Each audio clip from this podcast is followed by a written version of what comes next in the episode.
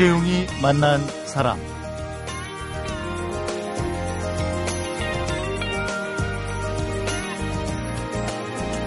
지리산을 카메라에 담았습니다. 그럼 어디서 찍었느냐에 따라서 찍힌 풍경이 다르겠죠. 그리고 또 작가가 누구냐, 찍은 사람이 누구냐에 따라서 한 번 더 다른 느낌이 날 거고요. 그 사진을 보는 사람이 누구냐, 여기에 따라서 또 달라질 겁니다. 이렇게 사진과 사진 작가, 그 사람을, 그 사진을 보는 사람의 심리를 연구하면서 시각 심리학과 사진 이론을 접목시켜온 심리학자가 있습니다. 사진 이론과 관련해서는 국내 최초로 박사 학위를 받은 분이라고 알고 있습니다. 사진 심리학의 흥미로운 세계, 연세대학교 인지과학연구소의 신수진 교수를 만나서 들어보도록 하겠습니다.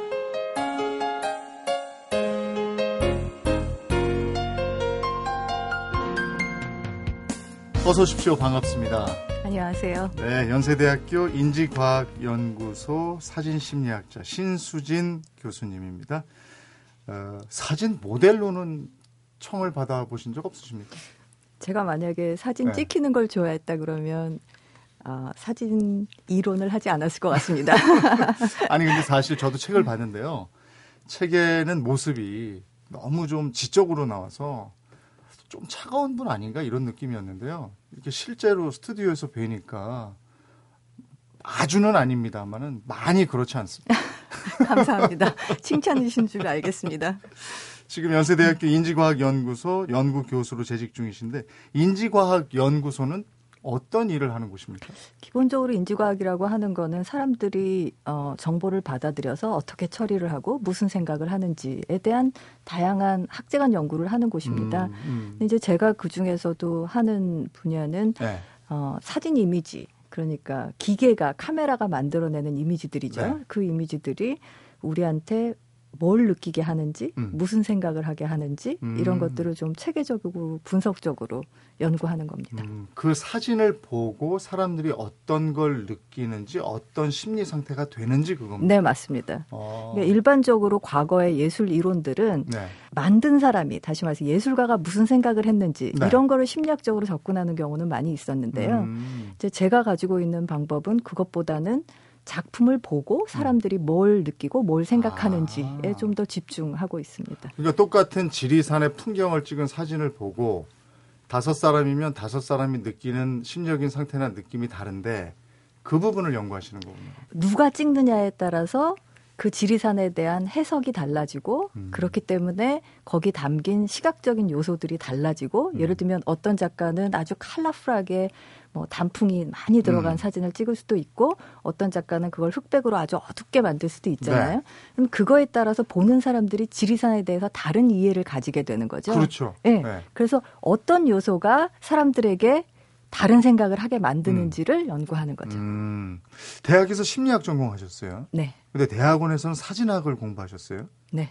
그 박사는 시각 심리학으로 받으셨어요. 네, 그렇습니다. 이게 다른 것도 같고 같은 것도 같고 너무 왔다 갔다 했죠. 어떤 차이점을 갖고 있는지 설명을 좀 해주시겠어요? 사실 제가 그 공부를 할 때는 그게 얼마나 다른지에 집중하지 않았습니다. 네. 그저 제가 좋아하는 거, 제가 하고 싶은 걸 찾아다녔던 것 뿐인데, 이제 결과적으로는 심리학은 복합 과학이고요. 음, 사진은 일종의 예술이죠. 네. 그래서 어, 아주 운 좋게도 과학과 예술의 융합의 지점에 음. 제가 서게 된 거죠. 네.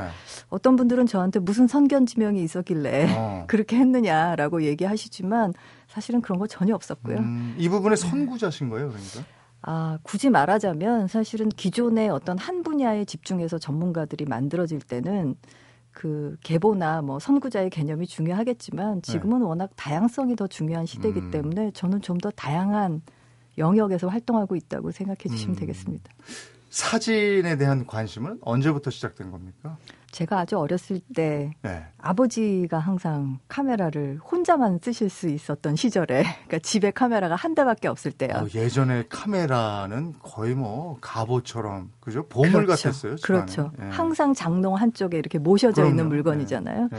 이제 그때 저는 작년대 제가 아버지를 이렇게 보면은 아, 나는 너무 꼬맹이고 아버지는 완전히 어른인데 네. 그 차이가 뭘까? 음. 카메라를 만질 수 있는 사람과 그렇지 어. 않은 사람.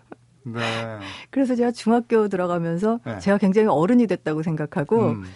아버지께 그, 그 카메라를 좀 쓰면 안 되겠냐. 어. 우리 집에 있는 그 갑오 네, 같은 네, 그거를. 네. 그랬더니 아버지가 좀 고민을 하시더니 그건 안 되고 음. 네 거를 하나 사줄게. 오. 굉장히 저는 놀랬죠. 엄청난 행운이라고 생각했어요. 와, 그럼 좀 사셨네요. 아유. 아니고 좀 아버지께서 배려가 많으셨던 것 같습니다. 그 선물 받으신 거예요, 중학교 네, 때. 네, 카메라를. 중학교 1학년 때요. 네. 그러면 그때 그 카메라를 가지고, 이야, 그때 어른도 갖기 힘든 건데, 중학생이. 그렇죠. 제가 학교에서 사진 서클을 들었어요. 예. 이제 특별 활동하는 걸로. 네. 그리고 선생님이 일주일에 한 번씩 꼭 카메라를 들고 오라 그랬다. 음, 그러니까 음, 아버지께서도 아 이거는 음. 열심히 공부하는 것과 관련된 거다 생각하셨는지 예 그렇게 해주셔서 그때부터 사진 취미를 가지게 됐었어요. 아버님의 영향을 많이 받은 거네요. 맞습니다. 어, 네. 그러면 그때부터 사진 찍는 동아리에 들어갔으면 대학 입학 후에도 계속 사진 동아리였나요? 네, 사실 고등학교 가서도 사진을 계속 찍기는 했지만 뭐 요즘이나 그때나 입시가 항상 급하니까요. 네. 그러니까 성껏 뭐 하고 싶은 대로 못했죠. 네. 그러다가 이제 드디어 난 대학생이다. 네. 어, 입학식을 얼마 앞두고 오리엔테이션을 가자마자 네. 동아리들 방이 쫙 있는 데서 음. 사진반을 탁 들어가서 1번으로 원서를 썼죠. 아, 사진과를 들어가고 싶지는 않았어요? 그때도 사진과 있지 않았나요? 있었지만 사실은 제가 고등학교 다니면서 뭐 얕은 경험이지만 이런저런 책을 읽고 그 심리학에 대한 관심이 굉장히 아, 커졌어요. 예. 그래서 순전히 그것도 제가 우겨서 음. 심리학 공부를 하게 된 거고요. 그래서 네. 다니면서 서클로 사진도 했지만 네. 심리학 쪽에서 사이코 드라마라든지 그런 과외 활동들도 많이 했었어요. 아, 그러면은 제대로 선택 한 거라고 생각하시겠네요, 지금. 물론이죠. 학부에서 네. 심리학을 하고 네. 대학원에서 사진을 하고. 네. 사실 대학에서 어떤 전공을 하느냐가 음. 세상을 바라보는 첫 번째 창 같은 게 된다고 생각해요. 네. 그래서 아주 중요한 프레임을 만드는데 음. 제 경우는 심리학이 그랬습니다. 음, 전공 연구 분야도 참 독특하신데 이번에 책을 한 권 냈는데 책도 상당히 독특해요 제목이 네, 마음으로 사진 읽기라는 네. 책입니다. 마음으로 사진 읽기 사진 보는 건데 마음으로 읽으라고 그러셨단 말이에요 뭘 어떻게 읽으라고 그러시는 건지 네. 사실 그냥 단순히 느끼기가 아니라 읽기라고 하면 조금은 훈련이 필요한 걸 네. 말하는데요. 음, 사진 요즘 누구나 다 찍을 수 있잖아요. 그런데 셔터 누르는 것만큼 쉽지만은 않은 것이 사진을 이해하는 거라고 네. 생각하거든요. 그러니까 요즘은 사진이라고 하는 게 굉장히 중요한 표현의 도구고 소통의 도구기 때문에 네. 말이나 글을 배우듯이 조금은 이해하려고 하는 노력이 필요하다고 생각합니다. 한 장의 사진이 역사를 바꾸는 그런 사진들도 있잖아요 물론입니다. 네, 그렇습니다. 신수진 사진 심리학자가 보는 또 다른 시각으로 바라본 사진 이야기 지금부터 얘기를 본격적으로 나눕니다. 사람, 시대, 그리고 이야기. 이재용이 만난 사람.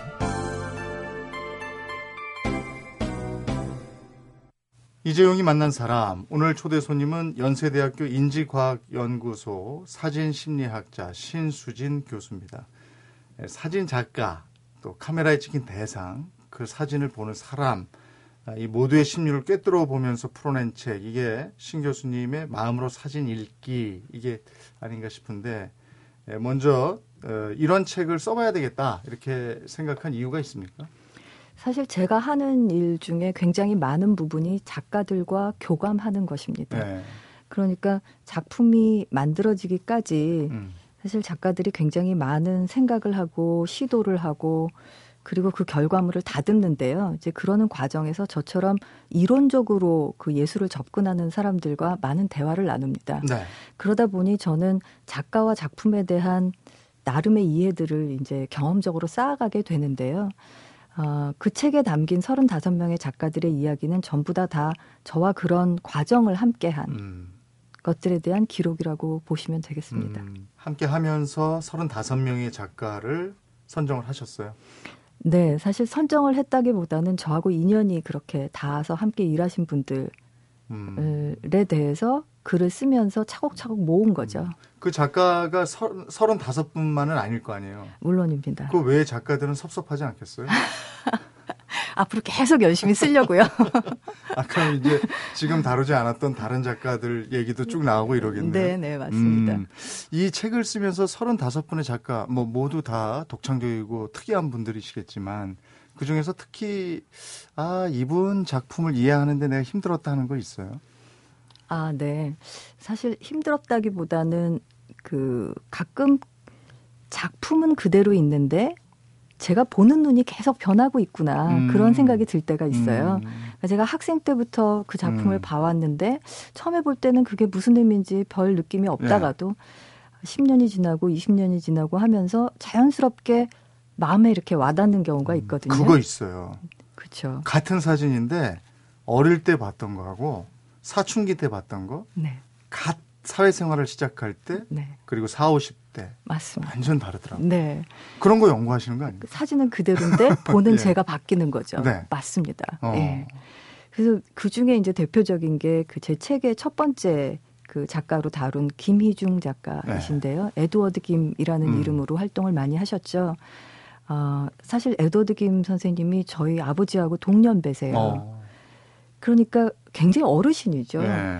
근데 그분이 더더군다나 어, 중학생 때부터 사진을 찍기 시작하셨어요. 어. 그러니까 1950년대에 작품 네. 활동을 시작한 셈이기 때문에 음. 제가 1950년대 서울을 찍은 사진을 처음 봤을 때 아. 사실은 별 감흥이 없었어요. 그냥 네. 옛날에 못 살았지 뭐 이 정도. 그냥 흑백에 약간 초라한 폐허 아니에요? 거의 전쟁 네. 이후에. 네, 맞습니다. 네. 그런데 최근에 제가 이제 이 김희중 선생님에 대해서 글을 쓰고 하면서 새삼스럽게 그게 보이는 게 그냥 단순히 못 살았던 서울이 아니더라고요. 음. 그 와중에도 전혀 남루하지 않고 음. 전혀 초라하지 않고 네. 여전히 아름다움을 간직하고 있는 사람들의 모습을 음. 소년의 눈으로 본 거죠. 음. 그래서 그 아주 순수한 힘 같은 것을 제가 네. 새삼스럽게 발견하고 어. 굉장히 감격스러웠습니다. 폐허 속에 희망 같은 걸 봤나 봐요. 그렇죠. 그러니까 김정 선생님이 그 시절에는 일종의 콘테스트 같은 게 많았다 그러거든요. 네. 그러면은 그 콘테스트라는 게 이제 어른들이 참가비 얼마씩 내고 가면은 모델을 그 주최 측에서 섭외를 해서 아. 왜, 왜 고궁이나 왜 그런 예, 예, 공원 예, 비슷한데 예. 이렇게 경치 좋은데 하면은 네. 모델 이렇게 찍는 그런 게 많았어요. 네. 근데 중학생 때 사실 김희중 선생님도 똑같아요. 중학교 음. 가면서 아버지께서 카메라를 선물해 주셔가지고 어. 그 카메라를 들고 이제 옛날에는 그 옛날에는 다들 살기가 힘드니까 카메라만 그렇죠. 있어도 사실은 그럼요. 콘테스트 같은데 나가면 나 학교 안 가고 허락해 주세요. 거기 갈게요. 1950년대면 거의 지금 자동차급일 거예요. 그렇죠. 그 집 한 채였을 거예요. 네, 네. 그러니까 그렇게 자유를 얻어서 나가서 어른들이 다 모델들을 쳐다보면서 촬영 대회에 와 있을 때 네. 이분 혼자서 반대편을 이렇게 쳐다본 거거든요. 음. 그래서 이분 사진에는 그런 번잡한 음. 그 사람들이 많은 장면이 아니고요. 네. 아 정말 한적하고 아름답고 한국적인 정치가 느껴져 있는 느낄 수 있는 그런 사진들이 있는 거예요. 음. 그래서 그게 이제 제가 한국적이라는 게 뭔지 또는 그 순수한 아름다움 내지는 그 아주 정서적으로 이렇게 진하게 다가오는 정치 같은 것들을 음. 이제는 좀 볼 수 있는 눈이 생기지 그렇죠. 않았나. 어릴 때는 그런 거 잘 모르죠. 네, 물론 아는 사람도 있겠지만 이제 이제 보이는 거죠. 네, 네. 네. 그래서 그런 거를 꼭 나이가 아니더라도 그냥 이렇게 흘려버릴 수 있는 거를 조금 더 유심히 보게 만들고 제가 본 것들, 제가 느낀 감동 같은 것들을 공감하게 만들고 음. 그러고 싶어서 사실 책을 쓰는 음, 그럼 사진 속 마음 읽기인데 개인적으로는 어떤 마음이 읽혀질 때가 제일 좋은 겁니까? 사실 마음이라는 건 네. 성갈래 망갈래잖아요. 그러니까 어떻게 보면은 굉장히 무덤덤하게 지나버릴 수 있는 일상들, 어, 별거 아니라고 생각하는 수없이 많은 장면들 이런 것들을 다시 보고 그걸 의미 있게 다시 내 걸로 만들려고 하는 시도가 예술의 힘이 아닌가 싶어요. 그러니까 요즘 특히 현대 작가들은 별별 사소한 것들을 다 찍거든요. 네. 그러니까 뭐 곤충도 찍고 뭐 그냥 어 자기 집에 있는 책상도 찍고 이것저것 막 찍는데 그게 과연 우리 주변에 그런 게 특별하게 없어서 못 보는 게 아니거든요. 네.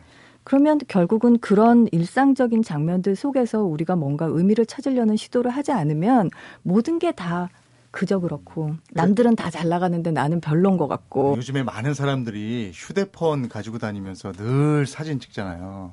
근데 그럴 때 보면 다 다르거든요.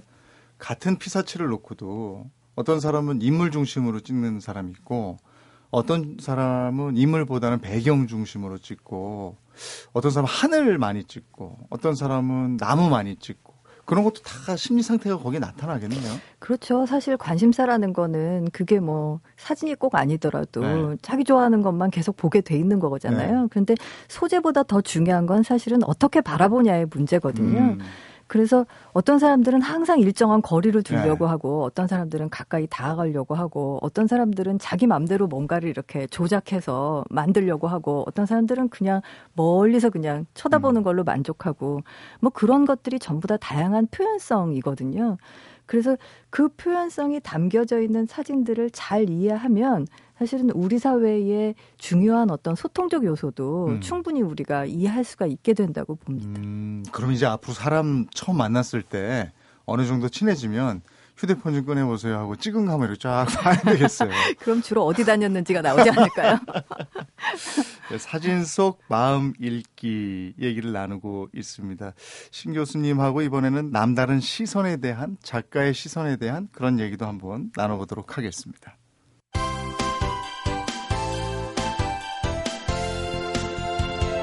여러분은 지금 이재용 아나운서가 진행하는 이재용이 만난 사람을 듣고 계십니다.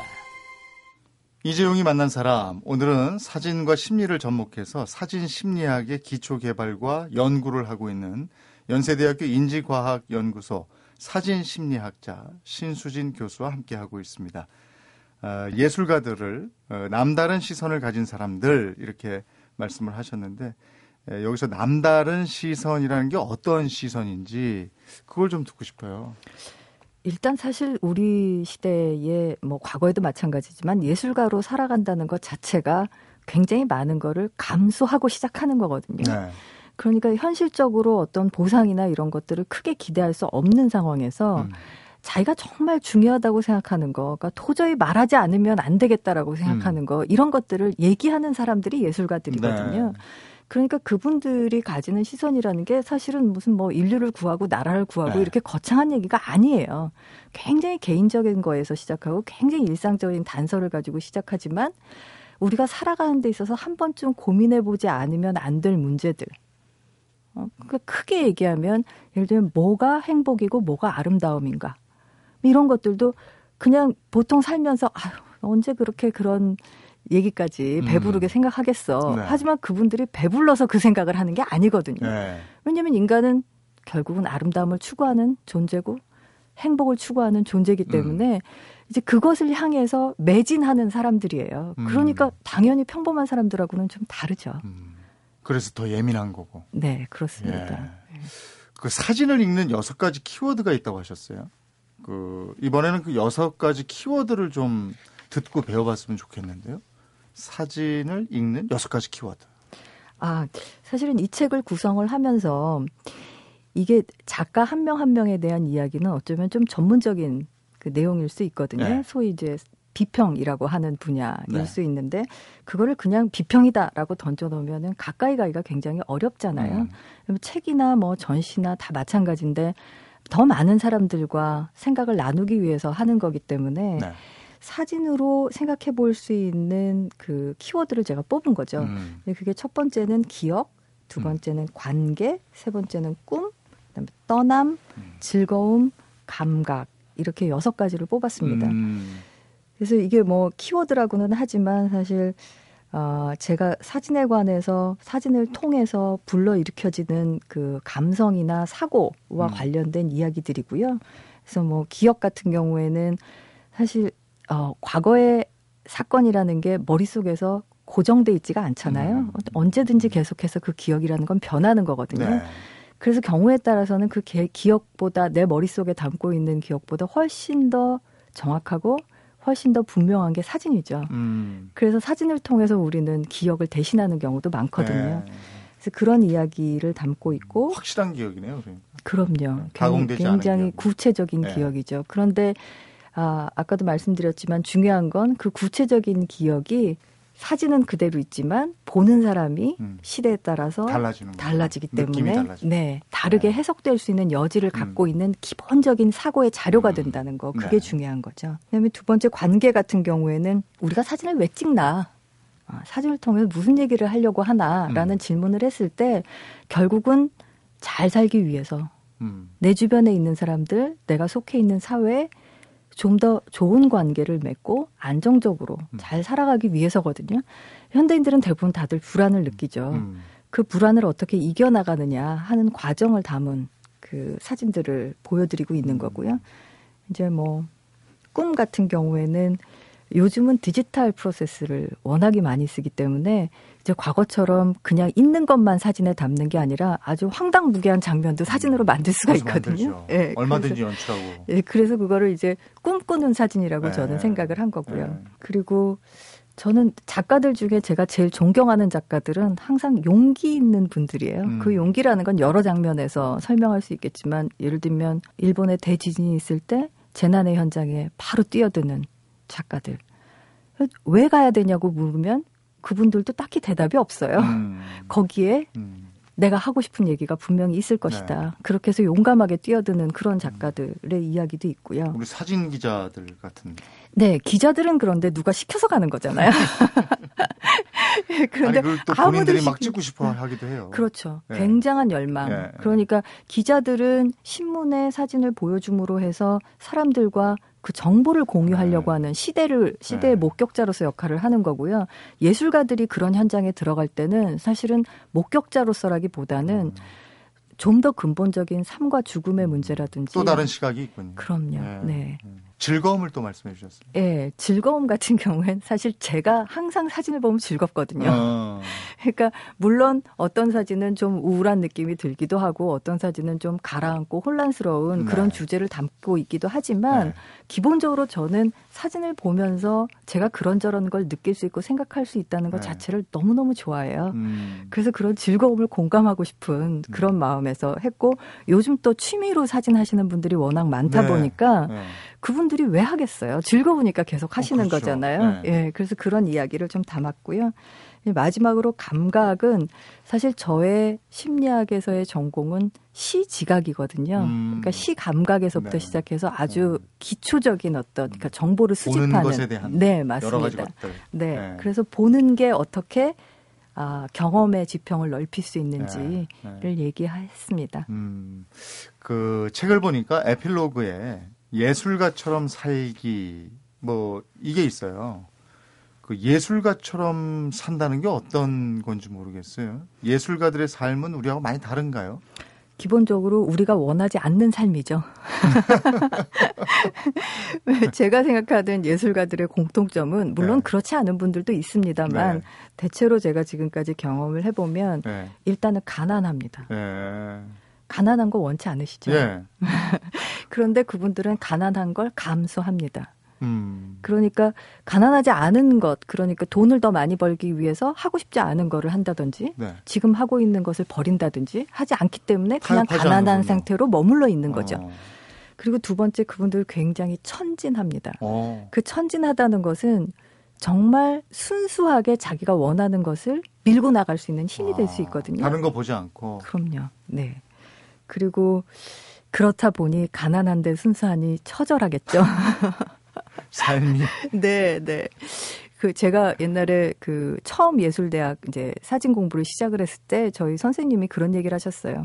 어떤 사람들이 작가가 되냐? 네. 평생 절실함을 가지고 살수 음. 있는 사람이다. 음. 그 절실함이 처절함하고 음. 비슷한 것 같아요. 네. 예. 그래서 그분들의 그 노력을 보면 사실은 10년, 20년 가지고는 잘 안 보이고요. 아. 평생 예술가로 산 분들, 40년, 50년 음. 그 세월을 보면 아, 정말로 감동하지 않을 수가 없죠. 음. 예. 그분들 또 아주 중요한 특징이 후회가 없다는 거거든요. 어. 뒤를 내가 이 삶을 살았다는 것에 대한 후회가 없다. 그럼요. 본인이 선택했기 때문에. 음. 그런데 보통 일반적으로 직장 생활을 하거나 그 말하자면 내가 음. 하고 싶지 않지만 억지로 나는 이 일을 뭐 가족을 위해서 하고 음. 있다라든지 아니면 돈을 벌어야 되니까 하고 있다 이렇게 생각하시는 분들 지나고 나서 후회되는 경우 있잖아요. 네. 그런데 후회하지 않으려면 필수 조건이 앞에 있는 이 세 가지인 것 같아요. 음, 그러니까 일반적인 시각으로 봤을 때는 그런 예술가들, 그 작가들의 심리학 전공하셨으니까요. 심리 상태에는 분석이 필요한. 그렇지 않나요? 가까이 하기 조금 힘들죠. 어, 근데 우리 일반인들 입장에서 보면 내가 자꾸 이렇게 인물 중심의 사진을 찍을 때 또는 내가 자꾸 내 사진이 어두워질 때 또는 내 사진이 밝아질 때 내 심리 상태는 어떤 걸까? 뭐 이런 이런 거. 사실은 그런 거는 사진까지 가지 않아도 네. 평소에 내가 얼마나 만족스러우냐 아니냐로부터 음. 출발할 수 있는 얘기인 것 같아요. 음. 어, 자신의 삶에 만족스러운 사람이라면 사실은 그런 질문을 할 필요도 없는 걸 거고요. 만약에 내가 찍은 사진을 보면서 내 사진은 왜 이렇게 어둡지? 이런 생각을 일단 했다면 음. 밝음에 대한 욕구가 있는 거고 음. 부족함을 느끼고 계신 거죠. 음, 그러니까 그런 생각을 하는 거로부터 출발하면 음. 얼마든지 스스로 통찰을 얻으실 수 있을 것 같아요. 내 안에 있는 마음 상태 이걸 잘 좀 들여다보면 되겠네요. 다른 사람만 들여다보지 말고. 네, 맞습니다. 그래서 네. 제가 사실 하나 권해드리고 싶은 거는 요즘 뭐 사진 찍는 건 누구나 할 수 있는 일이고 뭐 전화기에 다 붙어 있고 네, 네. 얼마든지 셔터 누를 수 있잖아요. 무한정. 네. 그런데 찍는 것보다 더 중요한 건 사실은 고르는 거예요. 음, 근데 대부분은 그냥 찍기만 하고 도대체 이걸 어디 가서 언제 찍었는지 기억도 네. 잘안 나는 상태로 나중에 가서 찾으려고 그러면 어디 있는지 한참 음. 뒤져도 잘 나오지도 않게. 그런데 전화기에 있는 것도 한 번쯤은 이렇게 컴퓨터로 옮기셔서 네. 주말에 좀 여유 있는 시간에 아, 내가 이때 뭘 봤구나. 네. 아, 이때 느낌은 어땠는데 음. 이렇게 생각하면서 중요한 사진들을 한 번씩 이렇게 음. 추려내신다 하시면 굉장히 스스로를 돌아보는데 도움이 되실 거예요. 예. 사실 일기 쓰기 귀찮고 쉽지 않잖아요. 예. 그런데 일기가 도움된다는 건 다들 아시잖아요. 음. 똑같이 생각하시면 될 것 같아요. 맞아요. 우리 편하게 막 사진을 찍으니까 그걸 저녁 때 일기 쓴다는 생각으로 오늘 하루에 내가 기록해 놓은 사진들을 한번 정리해 보면 그거 아주 좋은 방법이에요. 네, 맞습니다. 예. 그리고 그걸 잘 하시려면 아주 중요한 그 거가 그때그때 지우지 않으시는 거예요. 음, 요즘은 찍는 순간 지울 생각부터 하시는 분들 많거든요. 네. 너무 쉽게 되니까. 음. 근데 이제 주로 뭐 셀카 찍었는데 뭐 눈을 살짝 감았다든지 음. 이럴 때 많이 지우시는데 사실 그런 모습도 다 지금 나의 네. 상태를 보여주는 거일 수 있기 때문에 네. 바로 지우지 마시고요. 음. 조금 뒀다가 음, 나중에 다시 보면서 아 그렇구나 한 번쯤 생각할 수 있는 기회를 스스로에게 주시는 게 네. 좋습니다. 오늘 점심 먹고 저도 커피 한 잔 하면서 한번 이렇게 제가 찍었던 거 이렇게 훑어 봐야 되겠습니다. 예. 연구만 하시는 게 아니고 전시 기획도 하셔서 일정이 굉장히 바쁘다고 들었습니다. 그럼에도 불구하고 오늘 이렇게 시간 내 주셔서 정말 고맙습니다. 감사합니다. 인생은 한 권의 책과 같다. 독일의 소설가 장 파울의 말인데요. 사실 책 한 권뿐이겠습니까? 사람의 삶에는 책 수십 권의 지혜와 지식이 담겨 있습니다. 우리 시대 사람들의 이야기, 월요일부터 토요일 오전 11시 10분, 이재용이 만난 사람. 잠시 귀를 기울이시면 매일 책 한 권씩 들으실 수 있습니다. 야, 심심타파. 너 나이 몇 살이야? 나? 올해 아홉 살. 재밌는 라디오 너는? 난 열두 살이야. 형한테 까부지 마. 예, 너희들 이름이 뭐니? 난 올해 나이 서른아홉 살 여성시대다. 아이고, 이모님 오셨어요? 다들 비켜. 나 45살 별밤이야. 모든 세대가 청취하는 라디오 MBC 표준 FM 95.9 난 아무것도 몰라요.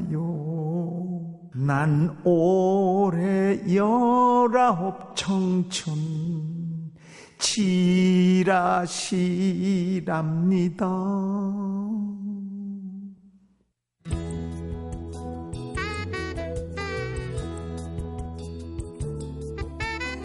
이재용이 만난 사람, 오늘은 마음으로 사진 읽기의 저자, 연세대학교 인지과학연구소의 신수진 교수와 함께 사진과 심리의 세계를 한번 들여다봤습니다. 내가 좋아하는 작가들은 남들과 같아지는 순간 죽기라도 할 것처럼 매 순간을 다르게 선택한다. 그래서 그들은 창의적인 인간들이다. 창의성이 밥 먹여 주느냐고 묻지만 배는 몰라도 마음은 채워주지 않을까. 네, 방금 헤어진 신수진 교수의 말을 전하면서 이재용이 만난 사람 오늘은 김현철이 부르는 거짓말도 보여요 들으면서 인사드리겠습니다. 고맙습니다.